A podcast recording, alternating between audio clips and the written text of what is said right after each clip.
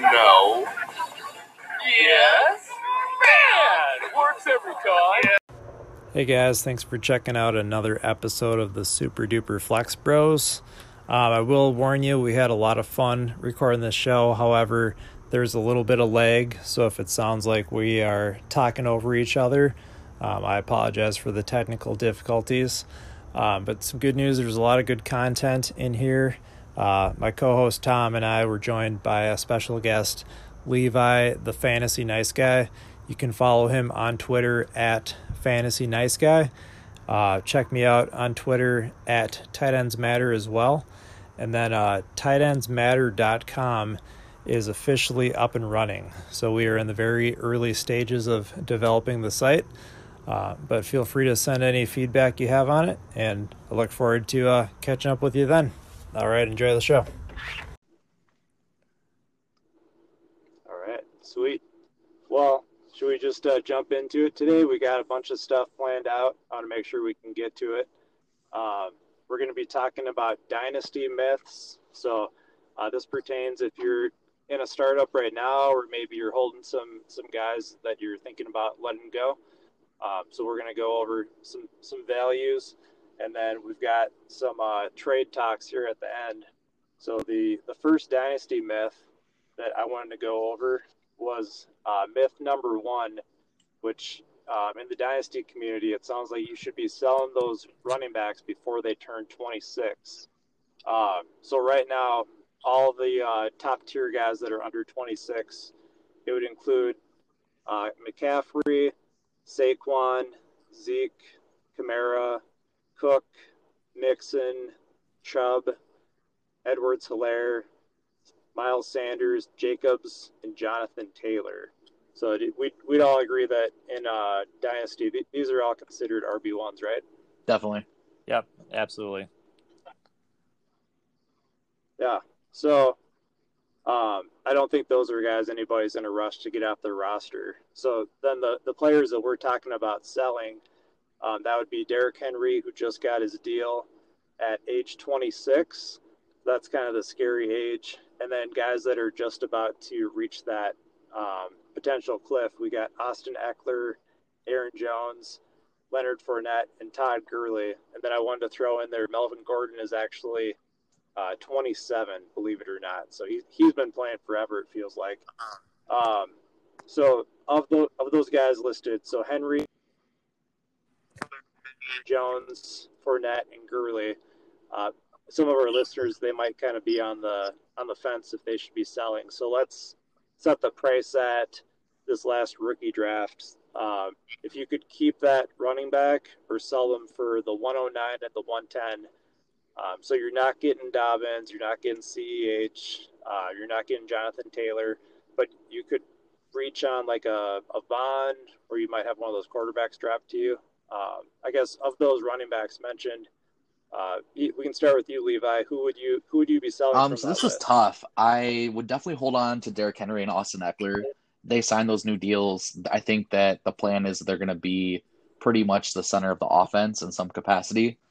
Ekeler, I worry a little bit about with volume, but he's shown over multiple years that he's a very efficient running back. So he doesn't need 250 plus touches. Like, he can do more with 240 touches than some of these guys can probably do with like 270, 280. So I do like that. I would say probably the only one on this list that I would consider selling at the 1.9 or 1.10 is probably Melvin Gordon, just because he did go to a new team. He didn't sign the illustrious contract we wanted to.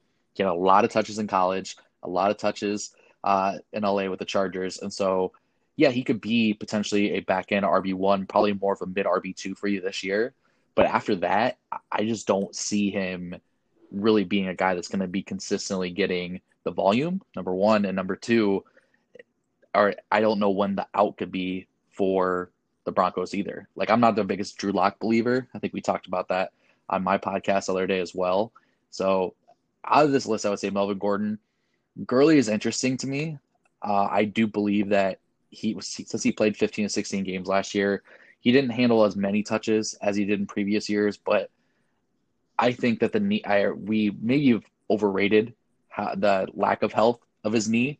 And I think he could still have 2, 3, 4 more pretty solid seasons in the NFL. Again, maybe they're not going to be top five, but low-end RB1 and high-end RB2, especially if he can stay in Atlanta or go to, you know, another offense that's almost as good. So as far as at that price point for those running backs, really Melvin Gordon's the only one. The only one I didn't touch on was Aaron Jones and Leonard Fournette. Fournette is just such a good talent, and I know he's going to get so much volume now. It's hard to imagine that a team doesn't take a chance on him. I know that there was a lot of rumors that the Jacksonville Jaguars were trying to trade him, and nobody really wanted to bite or even give up a 6th or 7th round pick. But it's a lot easier to say that now versus when he is a free agent. And if he puts up back-to-back healthy seasons where he gets 300-plus touches and puts up the yardage, I think a lot of teams are willing to kind of turn a blind eye to maybe some of the stuff that he did that they didn't really like.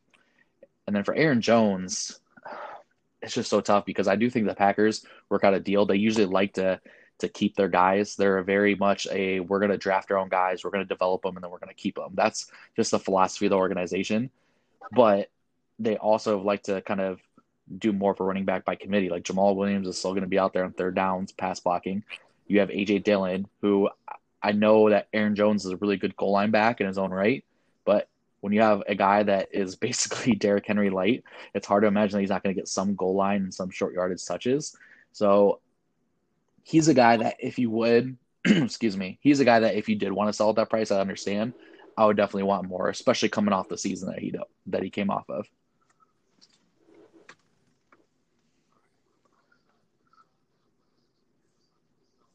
All right, well said. So of that list, you're just looking to sell Gordon, and really you're kind of on the fence, but I would say, I guess, depending on the quarterback situation in Superflex leagues and how much you believe in Herbert, like I could see that kind of being the tipping point a little bit, especially being a top 6 pick. I don't really know what to think about Herbert, to be honest. I think he has just a really wide range of outcomes, and I'm kind of hoping, I guess, in the couple of leagues that I own Herbert in, I'm kind of hoping that he gets on the field a little bit sooner rather than later, kind of puts a flash in the pan up, almost like a Daniel Jones or a Josh Allen, just probably not as electric of a runner. And then I can hopefully trade him as if he is one of these borderline, you know, low-end QB1, high-end QB2s in Dynasty and kind of go from there, because I just don't, even though he has really good supporting cast in LA, there's just how he can't throw under pressure, and the fact that he had to play his senior year at Oregon, and even Oregon Ducks fans were kind of like, you know, we kind of wish you would have left last year. Like that's kind of a huge red flag to me too. No one wanted Tua to leave. No one wanted Joe Burrow to leave their college. You know what I mean? So yeah, those are kind of the situations with Gurley, and it always depends, obviously, what your quarterback situation is and who's left on the board there.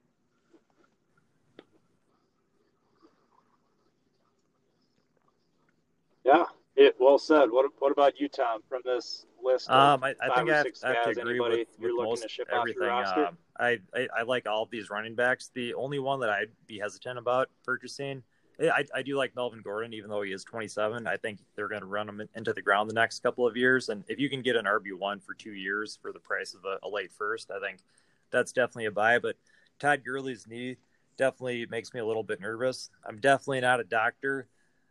But from my understanding with his arthritis problems and his knee is that it can basically flare up at any time. So it's not necessarily that they're looking for a really big hit on his knee, and it doesn't really matter if they limit the amount of touches that he gets. It could just flare up any time. So if that happens in the middle of the season, they might end up resting him for a month. And if it's closer to the end of the season, then it could be like the Rams 3 years ago when they didn't play him during the fantasy playoffs. But I think Austin Ekeler and Aaron Jones, both being 25, kind of near that cliff, I would still like to purchase them in half PPR and PPR formats, because I think worst case scenario, if they did lose out on that goal line work, I think they're still very safe as the third down back for their teams for the next couple of years. I like Fournette's talent as well. And now that Derek Henry got paid, it might be recency bias, but I think he's definitely worth at least a first. So are there any guys there that you would be avoiding, Sam?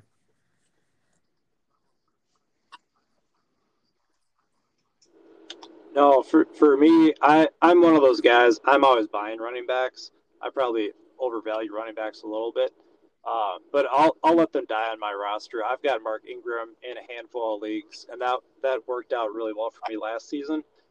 But a lot of these guys, even when we see them change teams, we're shocked when they produce. So I think in previous shows I mentioned like DeMarco Murray. After he totally flamed out in Philadelphia, he ended up having a great season for the Titans. We saw Adrian Peterson, even at a late age, he was still productive with the Redskins.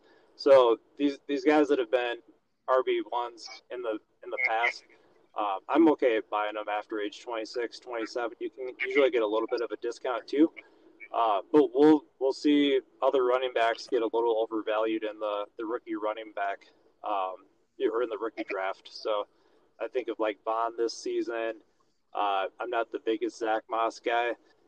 So there's question marks with them and potential timeshares. So even in startups, I'm taking guys like Mark Ingram over them. So no, I'm not scared off by this at all. So I'm excited to hear that you guys aren't too scared off by these 25 or 26-year-old running backs either. So the next myth, that QBs are overrated in Superflex. This is kind of a big statement. It's a pretty generalizing statement, but for the most part, let's assume you've got two quarterbacks in a Superflex league. So you might be looking at acquiring a third one for bye weeks or potential injuries, or you're just going to plug in another flex-worthy running back or wide receiver. So the reason I wanted to bring this up is we still have quarterbacks at an old age. So last year, Phillip Rivers, he's 38 years old.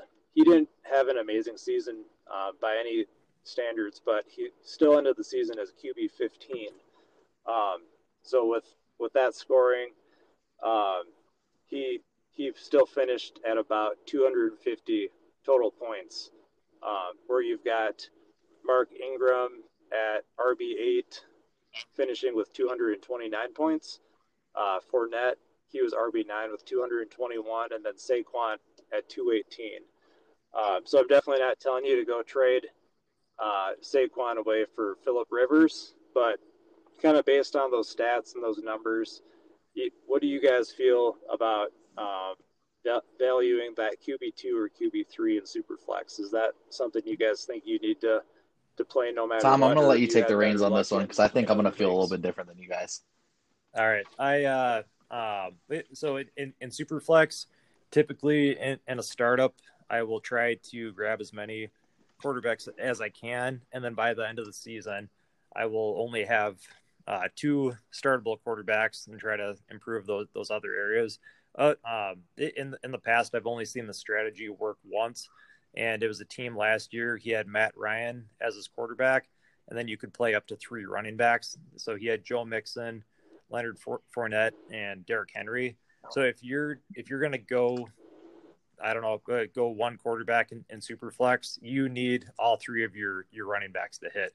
So if you spend a lot of that draft capital on running backs and avoid the quarterback position altogether, then you better hope that they stay healthy all year, like this team's did. But I to answer the question, I think I would definitely value having that second quarterback in that position. So for me, it really just comes down to the situation and the contract for a lot of these quarterbacks. Like Ryan Tannehill, even though he was a backup to start the year last year, he just signed that 4-year deal. He's going to be the starting quarterback for Tennessee unless something really, like, the team is going to have to completely fall apart. They're going to have to be a top 5 pick, and then, you know, Trevor Lawrence or Justin Fields is going to have to be there. Like, that's the only way that Ryan Tannehill is not going to be the starting quarterback. Like, even a guy like Nick Foles, even though he had injuries and didn't play well, he still ended up on the Bears and is probably going to be the starting quarterback there. This is, a lot of these guys are kind of the sweet spot that I like to take my quarterback, especially in startups. Quarterbacks are usually never cheaper than what they are in startup drafts, just because you see these other names and you get allured by the team that you can create by sacrificing a little bit of quarterback depth or going a little bit farther down the list. And then you kind of realize as the season goes along, when you're not getting the production that you could from a guy, that, oh man, maybe I should have taken like a little bit. Maybe I should have taken Stafford around earlier versus trying to bank on like a Teddy Bridgewater, like a guy like this year, even though I'm quite high on Teddy Bridgewater this year. So I actually looked into this a little bit more myself. I personally, when I look at stats and where teams finished and like where individual players finished overall, I like to look at it from a points per game basis, just because I think it's a little bit more accurate. Like obviously a lot of these guys, you're not going to start every single week. So, and even though you're not going to start every single week in the points per game area either, at least it factors in the games that they're not playing. So I actually looked over the last 5 years, I looked at quarterback, running back, and wide receiver points per game. And then I broke it down into like QB1, QB2, QB3, and then for the other positions. Over the last 5 years, QB1 has averaged about 19.5 points per game. For running backs and wide receivers, and this is for full point PPR, so this is not for half point PPR. So I will preface with that. For full point PPR, running backs average, those top 12 running backs only average 1 point less per game. And then wide receivers, it was about 1.5 points less per game. So you're looking at 19.5 for QB1, 18.5 for RB1, and about 18 for wide receiver one. So that group is a little bit closer than I think a lot of people might think, or maybe think that sounds about right. Here's where things get interesting, though. When you look at QB2, the difference is only about 3.5 points per game from a QB1. You're looking at about 16 points per game versus 19.5. For an RB2, it drops all the way down to 12.6 points per game. It's almost a 6-point difference between having a top 12 running back versus, the RB2 13 through 24. So that's a huge difference. And so that's why I try to go a little bit more robust running back, because even if I go all the way down to QB3, that 25 to 36 range, they average 13.2 points per game. And that's only about 3 points different from the QB2. And then you look at running backs and wide receivers, they're barely scoring above 12. So I think a lot of times you could look back at Phillip Rivers' season, and even though he finished QB 15, there was a lot of weeks where he threw a lot of interceptions, he did not play well, and he lost you matchups. There's also some times where he just kept dunking down to Austin Ekeler, and even though he only got like 6 points for the first 3 quarters, he made up, and maybe he finished with, almost 17, 18 points per game, kind of towards the end of the season. So I guess what I'm trying to say with this information is, yes, if you can identify those quarterbacks and you're confident in your ability to say, I think because their situation and and kind of what they're in for this year, I think this guy is going to average pretty close to that QB1 line versus maybe he has a little bit wider range of outcomes and he could finish as low as a QB3. Then maybe that's, and depending on, again, on their contract situation, maybe you should kind of hold off and maybe try to get more of a top end running back or a wide receiver with a more solidified target share.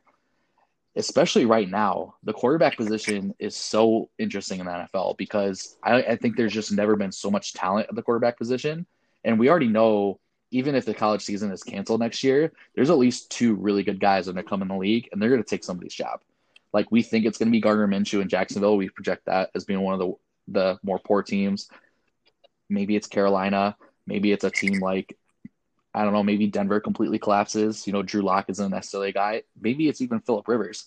The point I'm trying to make here is a lot of those guys that seem like they have a really good job stability and that they're going to be playing the league for a while, it could just go in a snap. And you can say that about a lot of positions, but I feel like that's one of the things that a lot of fantasy gamers try to bake in to the value of a quarterback, especially in Superflex.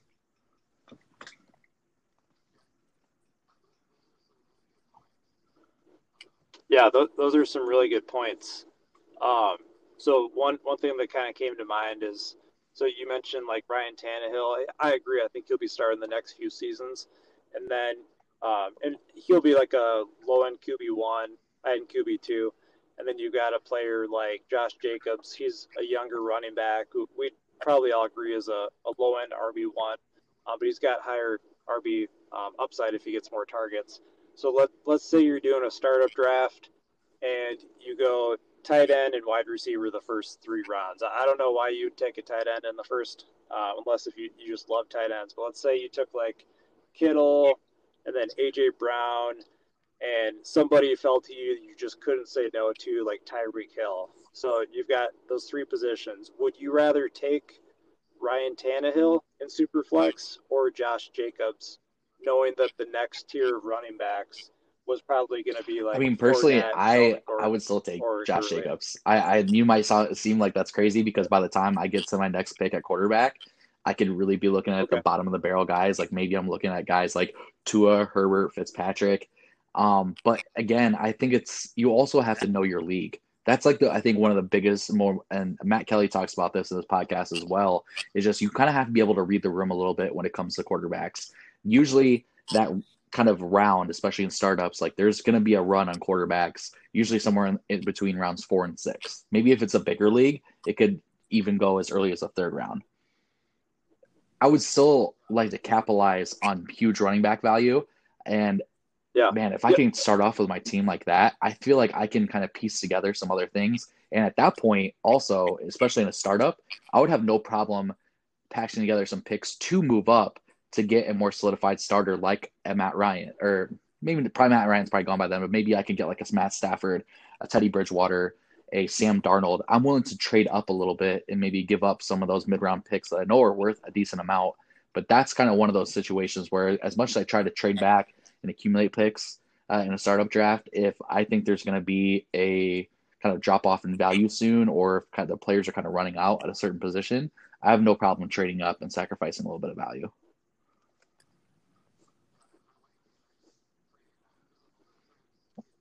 Yeah, I like that you mentioned trading up because a lot of times the hot trend right now is to trade down and trade back and get more of those middle round picks. But sometimes you do have to trade up or overpay if one of those positions are there. So, yeah, you might have to give up your 7th to move up in the 5th round. But if that's the difference between you having Derek Carr or, like you said, like Matt Stafford, I think that's worth the trade. So that's a really good point, too, just knowing the people – in the room, and you kind of have to take a step back and look at the draft and see how it's coming to you.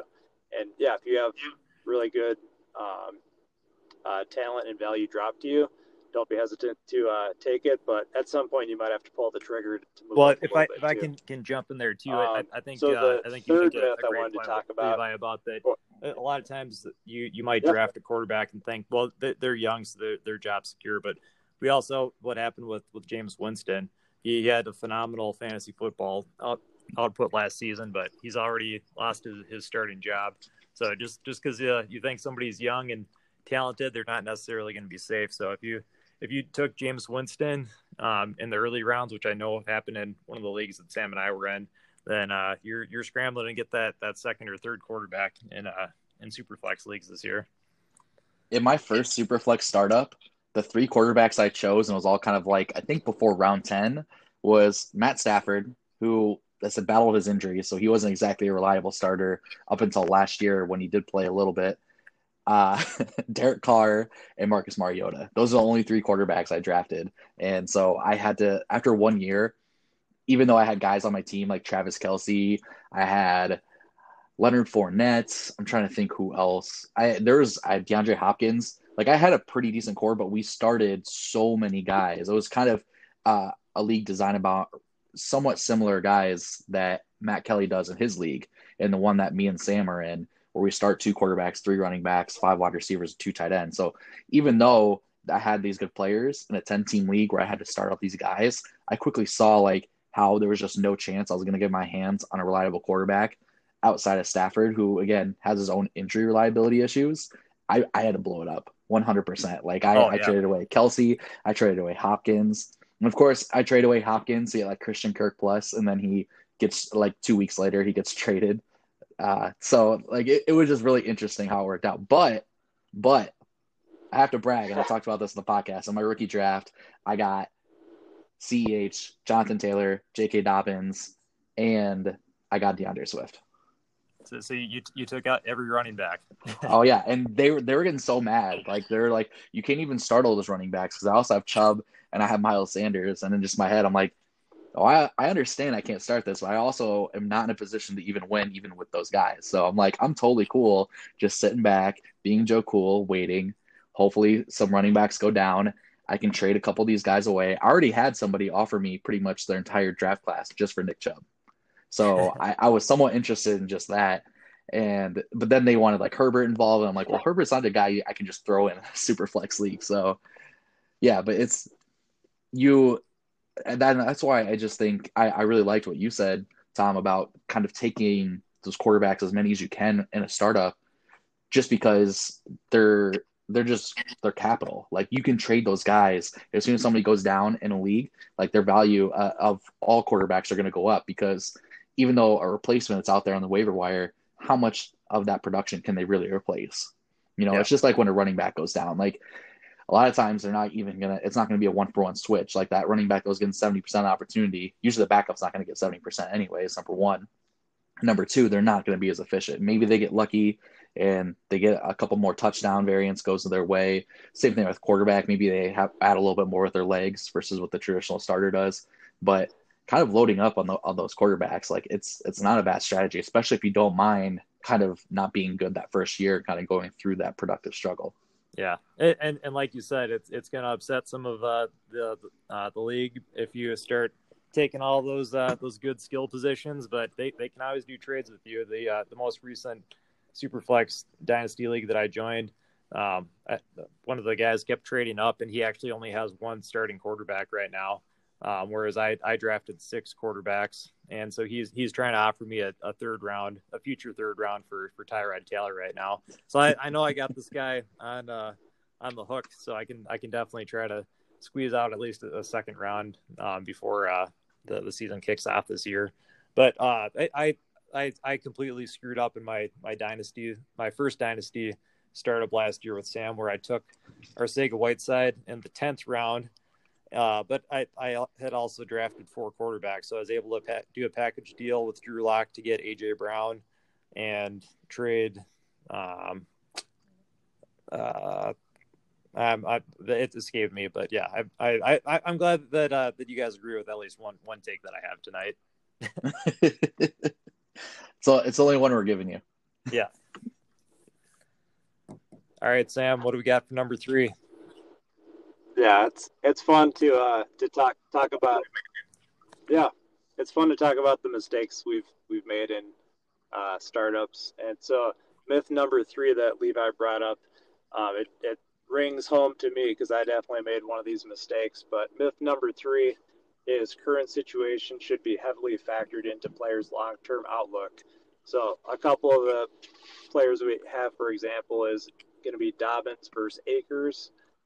People would argue about their landing spots. A.J. Brown versus N'Keal Harry last season. And then Penny versus Chubb in 2018. And Corey Davis versus all running backs in 2017.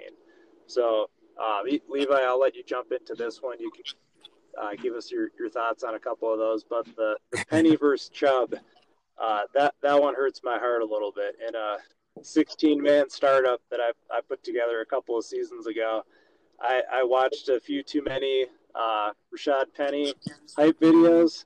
And in the first round, I took DeAndre Hopkins.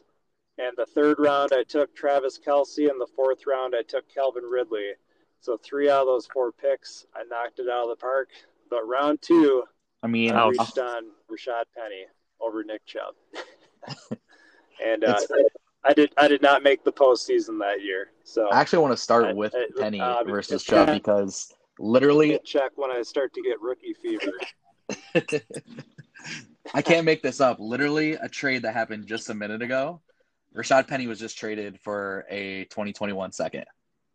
In one of my leagues, it just happened. First of all, oh man, if I can get a late, even if it's a late second round pick for Rashad Penny, I think at this point I'll take it. So because I think this guy's gonna go his entire rookie contract I with the team and probably not even see 100 touches in one season. Like it's crazy, because I do think he was and still is a talented guy, but you just look at the situation, and obviously Pete Carroll wasn't the biggest fan when it came to him versus Chris Carson.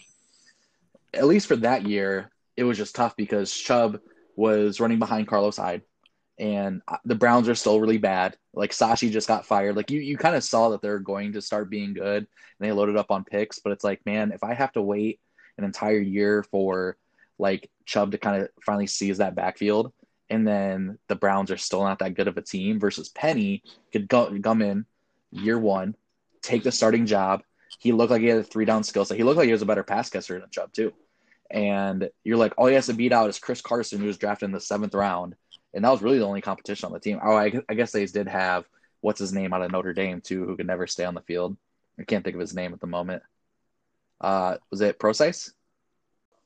Anyways, just looking at the myth in general about current situations, we do this a lot for fantasy. We kind of look at these drafts, especially with rookies, because we, at least with veteran players, if they've been on that team for a bit, like we at least know kind of what their established role is. Like we can obviously project them to have a smaller role or a larger role in their team, but at least if they've been on the team before, we kind of get a good idea of what like their median is. Obviously some players are going to get added. Some are going to be, get dropped or traded, but with rookies, we just kind of really don't know what they're going to get trusted off with right off the bat.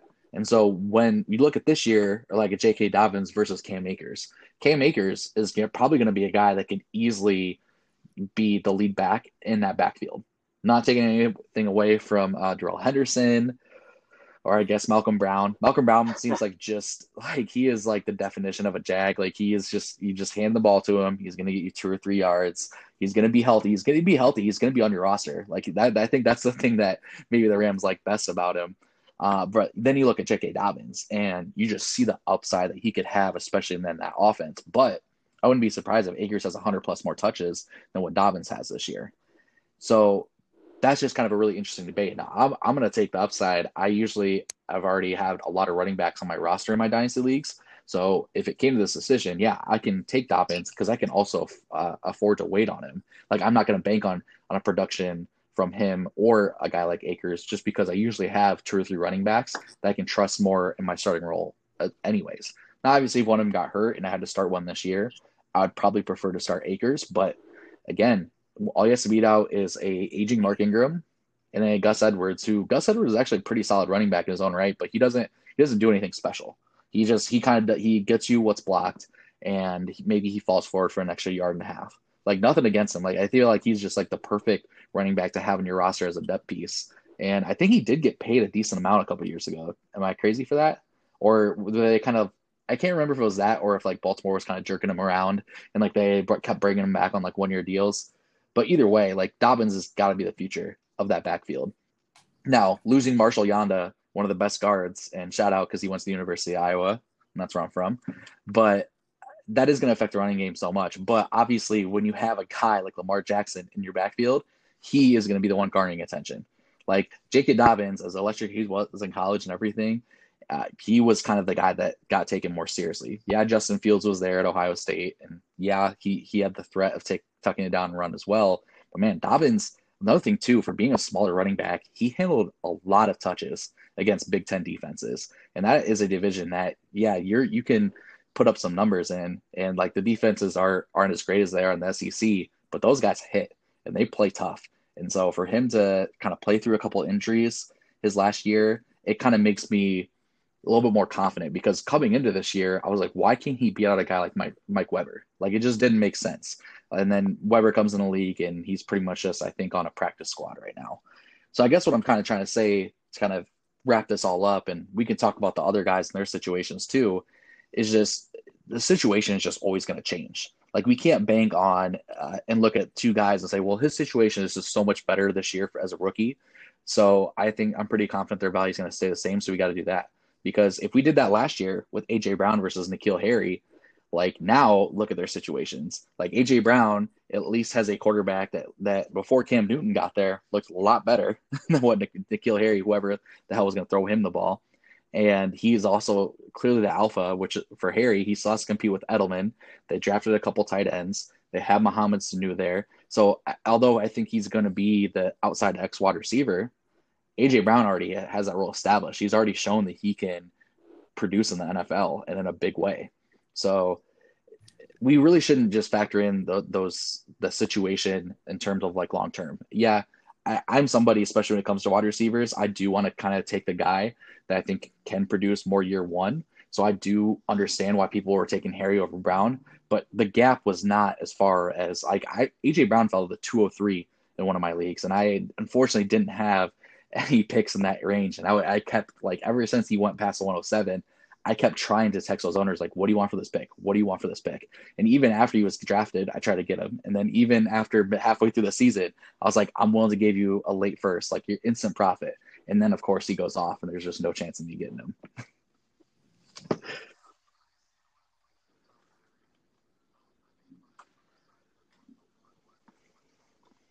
Yeah. In one of the leagues that Tom and I are in, I made a bunch of moves, so I ended up having the 111 and 112, and A.J. Brown and Debo both dropped to me, so I took them both, and they both produced for me, and then I was able to swap Debo before he got hurt. But, yeah, you make a good point that we can't overvalue the landing spot, and speaking of these rookie running backs, I would even throw DeAndre Swift in there, just with the fact that if Kerryon Johnson proves he can't stay healthy, we could see Swift easily get close to 20 touches a game if Kerryon goes down midway through the season again. And Swift is one of those running backs that if he had landed on a better spot, if he had gone to the Rams, I think a lot of people would think, okay, they're just going to manufacture a bunch of touches for him, and he'd be going a lot higher, kind of like Akers is. But in one or two seasons, Kerryon might not be on that roster, and everybody likes to compare people to Alvin Kamara, but I see a lot of flashes of him. So before the rookie draft, I was actually lower on Swift because I thought people were going to be taking him at 101 no matter what, but he's actually dropped like the 105, 106 in a lot of leagues, and I've been finding Swift on a lot more of my active rosters. So I think he's somebody that be considering, I would love to look at their long-term so I think, potential as well. Something else so that we should add into this talk or gloss over is Levi. You just talked about Rashad Penny getting traded for a second. I think that's something that you could even spend a segment on another show talking about. Is second-round picks are basically becoming first-round picks. People are getting so much better at identifying these talented players. Where if you can even just flip a third round into a second round, that's just so much more valuable, especially in super flex these days. But I love everything that you're saying about Dobbins, and if nothing else from the show, I want people to take away how great Dobbins is. So Dobbins this year is going to be the 2020 version of Kamara. I went back and I looked at the previous ADP of rookies in 2017, and Kamara was getting taken at the 110. So he's getting taken right after Samaje Perine and Deontay Foreman. This draft also included Fournette, CMC, Mixon, and Dalvin Cook, who are all great RB1s. But even Perine and Deontay Foreman were all considered to have better landing spots. And right now, I think Dobbins is being overlooked as the RB3, where people are saying that he has to fight Mark Ingram, Gus Edwards, and Justice Hill. But I think that the talent's going to win out. He was the first Ohio State running back to rush for over 2,000 yards in one season, and that includes Eddie George. A lot of people talk about right now that Ingram's the veteran leader, Gus Edwards is the downhill runner, and Justice Hill is the change of pace back. All that sounds like to me is three guys that are all getting paid to do one job when J.K. Dobbins can do it all. So if you have the 101 and you're good at quarterback and superflex, try to trade back to that 104 or 105, and you can get J.K. Dobbins, and I think he's going to have a better year than Clyde Edwards-Helaire, who's going to be fighting off Damian Williams, who was scoring touchdowns in the Super Bowl.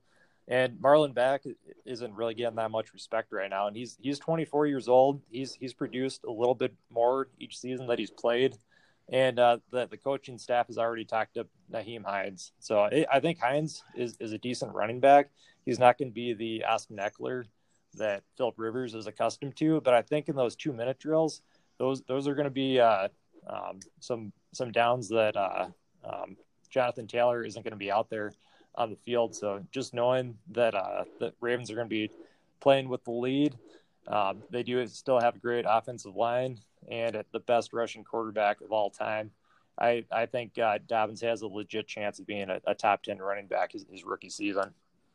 Poor Mark Ingram. Like he pretty much got supplanted. Like it was more of a 1A, 1B situation with Kamara, but obviously the Saints are fine moving on from him. Then he goes to Baltimore, and he's kind of the guy for a year. And then all of a sudden they drafted J.K. Dobbins, who like you said, I think the Kamara comp is definitely fair.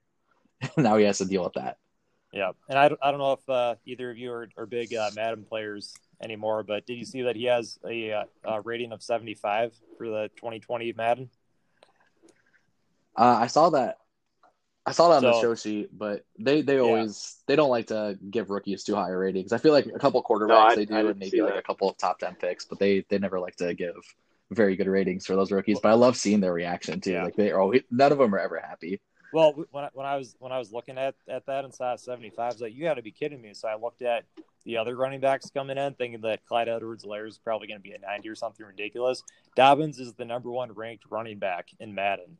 So if Madden himself is behind J.K. Dobbins, I'm all in. Fair enough.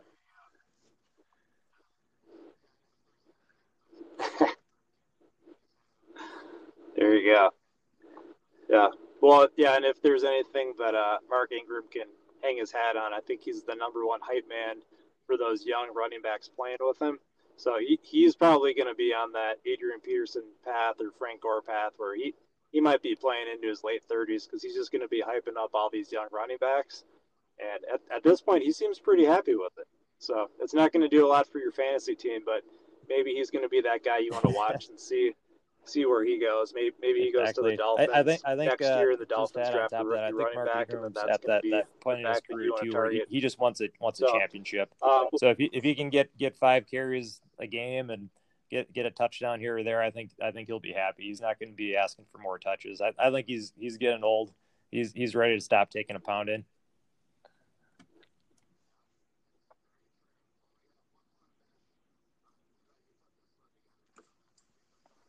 Yeah, it's very true. Yeah, well, we got one more. The myth number 4 I wanted to talk about tonight was how good fantasy running backs play only for good offenses. And I feel like this is something that the last few years that people have shied away from some running backs just because they play on a poor offense. I think Sony Michel was kind of a guy like that last year. And although that kind of played out well, and Sony Michel has obviously lost a lot of value in a year, for me it's still all about the volume because guys like Christian McCaffrey – I mean, Panthers were a terrible offense last year. Like their defense was horrible, and that was the only reason that their offense was at least like not bottom of the league. But then you also have like Nick Chubb. The Browns definitely disappointed last year. Their offensive line could not even block that well. And Chubb, if it wasn't for Derek Henry just going nuclear those last 4 or 5 weeks, he would have led the NFL in rushing. Austin Ekeler, the Chargers offense, they just seemed like they couldn't do anything the first 3 quarters. And then it's the 4th quarter, and all Philip Rivers is doing is just keep dunking it down to Ekeler. And, of course, when you see 100 targets, you're going to be a pretty good running back. I would say Leonard Fournette and Mixon, you could probably put in this category as well. And so, again, to me, it's just all about the volume. And all these guys finished as RB1s last year.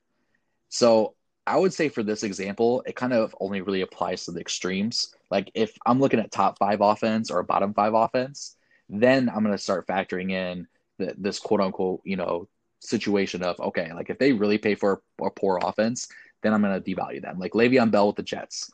He disappointed last year. I think he's going to be a little bit better just because they did improve the offensive line so much. But again, I don't think anybody's projected them to still be this, to be all of a sudden one of the worst offenses in the league to even middle of the pack. Even Geis in Washington, I think that's more of an issue of not really volume. I think we're a little bit nervous that because of his injuries and just because they drafted Antonio Gibson and they're just desperate for playmakers really. Outside of Terry McLaurin, that they're probably going to institute a lot of guys in that offense. So, but then you look at guys like Kenyon Drake in Arizona. He's never had more than 200 touches going all the way back to high school. And now that he's the starting running back in Arizona and their pace of play is just so good, now we're looking at him as a low-end RB1 with potentially top 5 upside. Now we look at Mark Ingram, who we just talked about in Baltimore, or even J.K. Dobbins. Obviously, Baltimore is a top 5 offense, so that does have a little notch up to me as well. Even Aaron Jones in Green Bay. Green Bay is definitely not going to be that hyper-efficient offense like they used to be, but, I mean, you have a pissed-off Aaron Rodgers right now, and he really only trusts Aaron Jones and Devontae Adams, and so give me all the volume when it comes to running backs in these situations. Yeah, I think that the one word that you keep focusing in on, and I completely agree with, is volume. Even players last year like DeAndre Washington, if you give them 20-plus touches in an average or below average Raiders offense, they'll still put up RB1 numbers. The only time that I'm kind of avoiding running backs that might be kind of young or some people might be after in Dynasty is the ones that are kind of have their first and second down role on a bad offense. So last year for me, the landmine that I stepped on was David Montgomery, where I knew that I couldn't play him in week 16 because they were playing against the Chiefs, and Tariq Cohen was going to be their guy when they're playing from behind. So I think Montgomery had like 8 carries and 1 or 2 targets, and then Cohen was kind of sprinkled in throughout the rest of the game. But yeah, as long as they're getting the offense, I think Fournette's a huge buy this year, and especially Le'Veon Bell. A lot of people don't like Le'Veon Bell because of what happened last year with the Jets, but a lot of people need to remember that Sam Darnold was gone for the first 4 games of the season, and they actually, I think they were. Did they win 7 games or 8 games last year? They won 7 games somehow, and I really wish they would only won like 5, because I feel like it would have been a lot easier for them to let go of Adam Gase. But I'm hoping he just gets let go midway through this year. Yeah. So what do you think about a player like David Montgomery, who isn't going to be getting most of the passing work when they have somebody like Cohen on their team? I think Montgomery. I just think the Bears are. I mean, I live in Chicago. I just think the Bears are just they're a bottom 5 offense. It doesn't matter if it's Nick Foles or Trubisky. They have Allen Robinson, who I like and has always played with bad quarterbacks. And I think an alpha wide receiver can still thrive even on a bad offense. But then, if Montgomery was getting the passing work, then you could just compare it to Le'Veon Bell and his situation. But he's not. He averaged for less than 4 yards a carry last year. And even if the offense does take a step in the right direction, it's just hard for me to see after they gave Montgomery so much work last year, and they lucked their way into an 8-8 record. Like that's just not good enough. That's not what the Bears are trying to strive for. They spent a lot of money on their defense. They invested a high draft pick in Trubisky, and now they traded for Nick Foles. Like they're trying to win now. And so if they don't think Montgomery can do it for them, I know they didn't really go out and sign anybody or anything, but I think it's definitely going to be, it might even be a 3-back committee. Honestly, Cohen had over 100 targets last year. And so it just doesn't make me think that the season that Montgomery had, I don't think they're just going to completely blame on the offensive line. I think Montgomery the front office is going to assign some blame to him and say, maybe this guy wasn't ready to handle all these touches. Maybe the offense was like, there's only so many excuses you can make for a guy like Montgomery. Now you also put on here like Sony Michel versus James White, and it's a very similar situation. I actually did a podcast where I was talking about, I think we did a mock draft for Dynasty Startup, and I saw that Montgomery was going in the 4th round, and Sony Michel went in like the 8th round. And I'm just like, why would I pay 4 extra rounds for basically the same guy? Like they both have a pass catching back on their team, and this is before the Cam Newton news as well. Like they both have a mediocre quarterback. They're both are going to rely on their like the similarities are just so similar. Obviously, Sony Michel has had some more injury concerns, and I do think that he's not necessarily a lock to get all the goal line work either, but I was just like, these guys are just so similar in age and situation. Why would I pay 4 extra rounds for a guy who's a year younger? Right. And you can get the receiving back, which you could argue is more valuable a couple of rounds later after you get the first and second down guy. Exactly.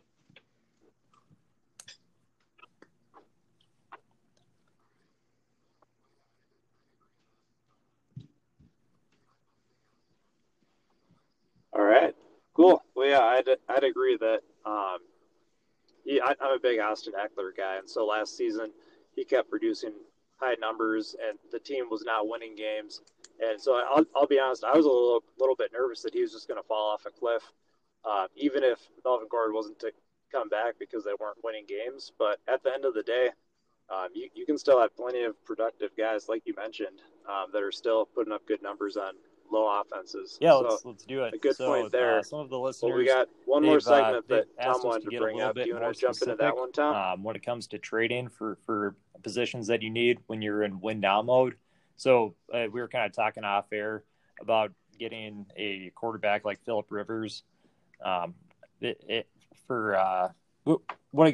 exact position in the rookie draft, would you be willing to trade for them? It's easy to say if you have Philip Rivers, go get a first round pick because nobody's probably going to give you that. And if you have Rivers, you don't want to sell him for a third round. So somewhere probably in the second round is where I would be looking to target Rivers with my pick if I was going to acquire him.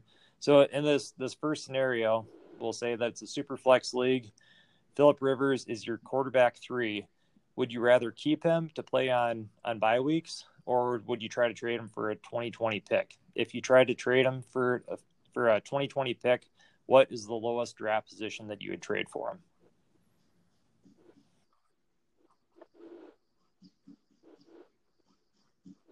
him?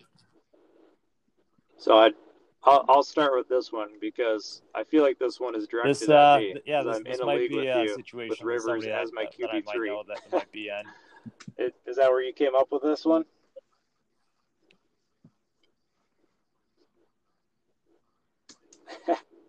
I'm obviously not a first. If I could get a first, I'd love that. And like you said, I think a third is a little too low for a starting quarterback, even if they're only going to produce for one season. So somewhere in the second round. So you've helped us out by putting together a list of ADPs of rookie drafts recently. So going through this list, starting at the top of the second, we've got Ruggs, Higgins, Pittman, Vaughn, Mims, and Ayuk. So I think that's kind of where I draw the line. So the 207, I think I'd rather have Rivers over Shenault, just because I really believe in DJ Chark, and I don't know about Shenault. I think a lot of people have compared him to Cordarrelle Patterson, and that could be what we're looking at, especially on the Jaguars offense. And then we've got Zach Moss, who I mentioned earlier I'm not a big believer in. And then we do have Edwards on here, and I know a lot of people are excited about Edwards. If he can stay healthy, that's Bryan Edwards, drafted by the Oakland Raiders. But at this point, I'd rather hold a starting quarterback than take a swing at a potential wide receiver 3. So I guess I want to know if I have a fourth quarterback. If I don't have a fourth quarterback at all, I might just hold on to Rivers, just because I feel like a lot of these rookie wide receivers, you're going to be able to get a pretty good value next year. I don't see a lot of, with limited training camp and potentially no preseason, I can see a lot of these receivers not really even getting over 60 to 70% of the snaps until maybe halfway through the season. And then again, there's just so much unknown with COVID right now. There could be a break halfway through the season, and maybe like the NFL decides that they're going to just quarantine all their players for 2 or 3 weeks. That's obviously going to stop a lot of progression. If I was asked and I was like really getting like harped on for values and where I would try to trade Rivers, I would probably want closer to a mid-second. I look at a guy like Keyshawn Vaughn, and I know you talked about how kind of before the show started about Rojo and how much you like him, but I think Vaughn could potentially be a starting running back for a really good offense. And I know that kind of goes against what I just said, but I think Vaughn is talented enough. I mean, he ran for over almost 7 yards a carry as in the SEC, and as a true freshman at Illinois, he averaged over 15 touches per game. Like, that's pretty impressive for a true freshman in a major conference to have to be relied on for that much work, even if it was a school like Illinois. So if I could maybe get mid-round second, where I could potentially get a running back who doesn't need as much, acquisition and doesn't need as much training camp and much knowledge to play the position, I would probably trade Rivers for him. But more than likely, if Rivers is a QB3 and you're sitting pretty well and you're more of a win-now team, I think I would probably just sit tight. I understand that Rivers could potentially be a non-starting quarterback or maybe just out of the league by this time next year. But just having that security, and again, with a year with COVID and what's going on, I think I'd rather take that security than like the upside of a what-if rookie. All right.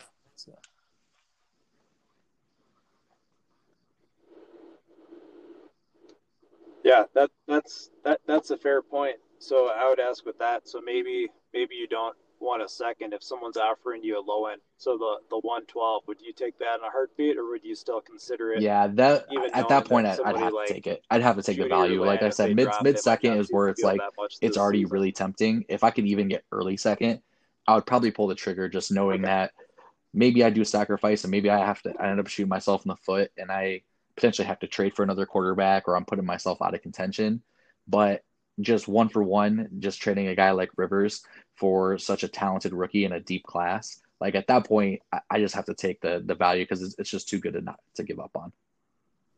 Yeah. So if somebody was offering you Henry Ruggs or Michael Pittman for Rivers, yeah, there, right, what do you think you would do it? I would do it for Ruggs. Pittman, Pittman's interesting because Rivers is throwing him the ball. Yeah. So I guess I would probably still do it for the 203, but I would probably take Keyshawn Vaughn. Okay. So I got Keyshawn Vaughn at the 204 here. Sam, you said the 206. And looking at this list, I've got Denzel Mims going off at 205. And I think that's about where I have him too. So Sam, you say the 6th. Levi, you say the 4th. And I say the 205. So for all the listeners out there, if you have a very specific need at quarterback, and you have the 204 to 206, go out and try to get Rivers. All right, so the second scenario here, Dak Prescott in a super flex league is your only startable quarterback. With the you own the 206, would you rather have Nick Foles with the 206 in hopes that he becomes a starter, or draft somebody like Shenault or Zach Moss to add depth to your roster? I think if I had the 206, I think I would try to get Foles, and I would try to have them add a pick onto it. But if they're just like, no, this is my final offer, I still think I'm taking it, only because if you look at Nick Foles' contract, he has a lot of dead cap money, not only this year, but also next year as well. So assuming that he's going to start at least half the games this year, and you would think, since Trubisky's not going to be under contract because they didn't pick up his fifth-year option, he'll be the starting quarterback for the Bears next year as well. Obviously, if the team kind of falls apart and everything and they end up taking a quarterback early in next year's draft, this kind of backfires on you a little bit. But just knowing that Foles is going to be on the Bears for the next two seasons, and he's probably going to start a majority of those games, I think that's worth giving up the 206. But again, if I can get even a future third or a 4th and 5th round pick thrown in to take some dart throws and stash in my taxi, I would like it a lot better. So it's pretty close. You just try to squeeze them for a little bit more. Right. And I think you can do that too. I don't think that's being too aggressive to ask for future picks or even later picks, just because, I would have to maybe look at a couple of trade calculators or anything, but I feel like a lot of people are, even in the most diehard super flex or even 2 QB leagues, are trading away a mid-second round, especially in this year's class with how loaded it is, for a quarterback like Nick Foles, where you don't really, he's kind of an enigma. Yeah. Sam, any thoughts on that?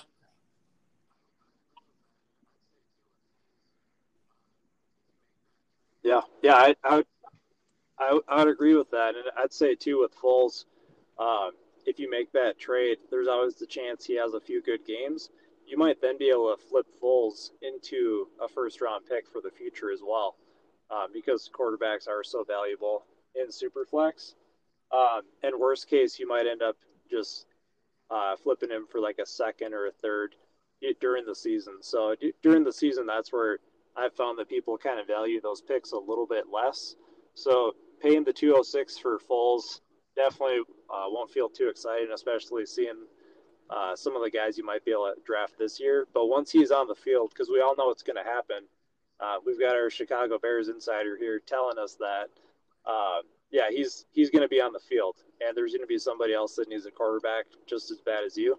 So you might be able to ask a little bit more. You're definitely not going to get less, because if they're offering you a third, you can just tell them, hey, I took the 206 in a pretty deep class.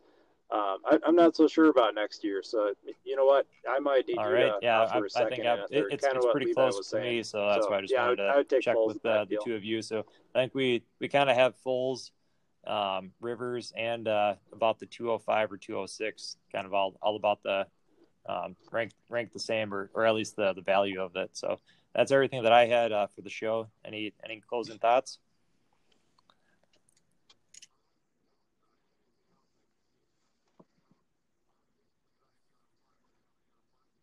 No. Yeah, appreciate it. If you guys are about every Wednesday, sometimes in the morning, sometimes in the afternoon, I do produce my own episode of the Fantasy Nice Guy podcast. If you want to give that a listen, I try to do a little bit more dynasty in depth during the off season. Then as we get a little bit closer to the regular season, I will talk a little bit more about like ad drops, starts of the week. I even talk a little bit about prop bets and what to do with those. So you definitely get a nice variety. Most shows are probably going to be about 30 to 40 minutes, so nothing too crazy. When I do have hosts on the show, it does run a little bit longer, but it's good content, put a lot of drops, so it's entertaining for sure. If you could follow me on Twitter again, at fantasyniceguy@gmail.com. I try to keep it pretty light and fun on there too. And I just want to say thanks again for having me on the show. Yeah, thanks for joining the show.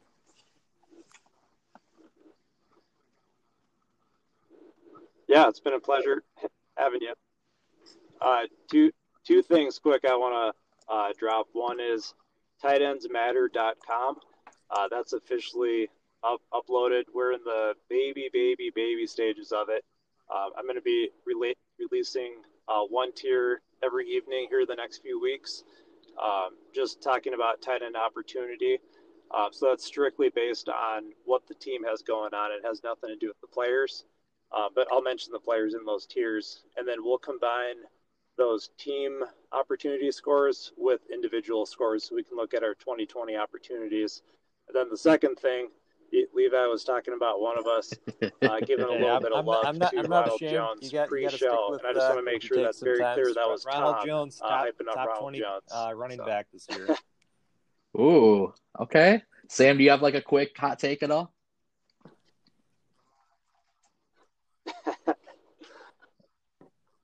Okay. I'm going to roll with my boy Darrell Henderson, but I don't have a lot to base it off last year. He didn't put up a quiet 1,000-yard season, but like you mentioned, with rookies getting really limited camp, if anything, before the season, I think Darrell Henderson was banged up last season. Well, if I have to play anything for a hot take, I'm going to go back to my boy Teddy Bridgewater, and I think he finishes as a QB1 this year.